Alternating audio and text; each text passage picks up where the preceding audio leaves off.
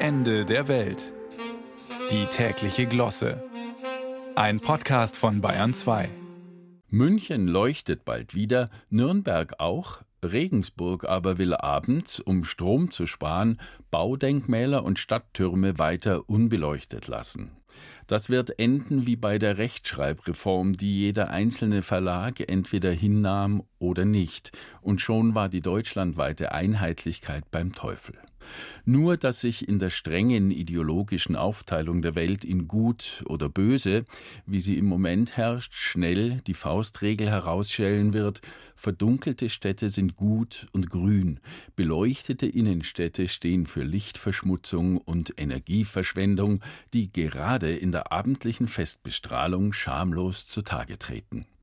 Die drei vor uns liegenden Tage in Vorzeiten ein Dreiklang kirchlich sich steigernden Andachtsernstes aus Gründonnerstag, Karfreitag und Kar-Samstag stehen in der Reihe der stillen Tage.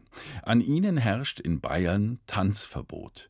Zu den schon genannten gesellen sich als stille Tage noch Allerheiligen, Volkstrauertag, Totensonntag, Buß- und Betag und Heiligabend ab 14 Uhr.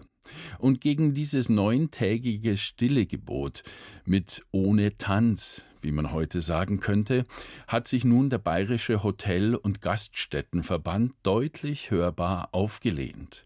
Nicht zum ersten Mal beklagt der Verband einen Diskotourismus an eben diesen in Bayern stillen Tagen über die Grenzen unseres Freistaats hinaus nach zum Beispiel Österreich, Tschechien, Bavü, Thüringen und Sachsen.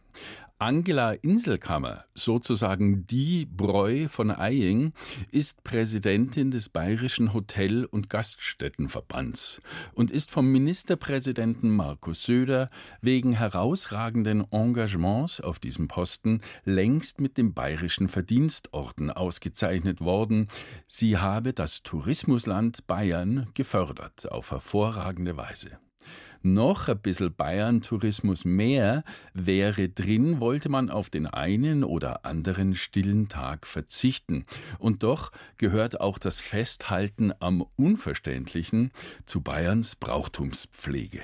Daher könnte man in einem flexiblen Mix aus Fortschritt und Vorschrift den Kompromiss finden, Kirchenbauten werden grundsätzlich nur in den Abendstunden der stillen Tage von außen illuminiert.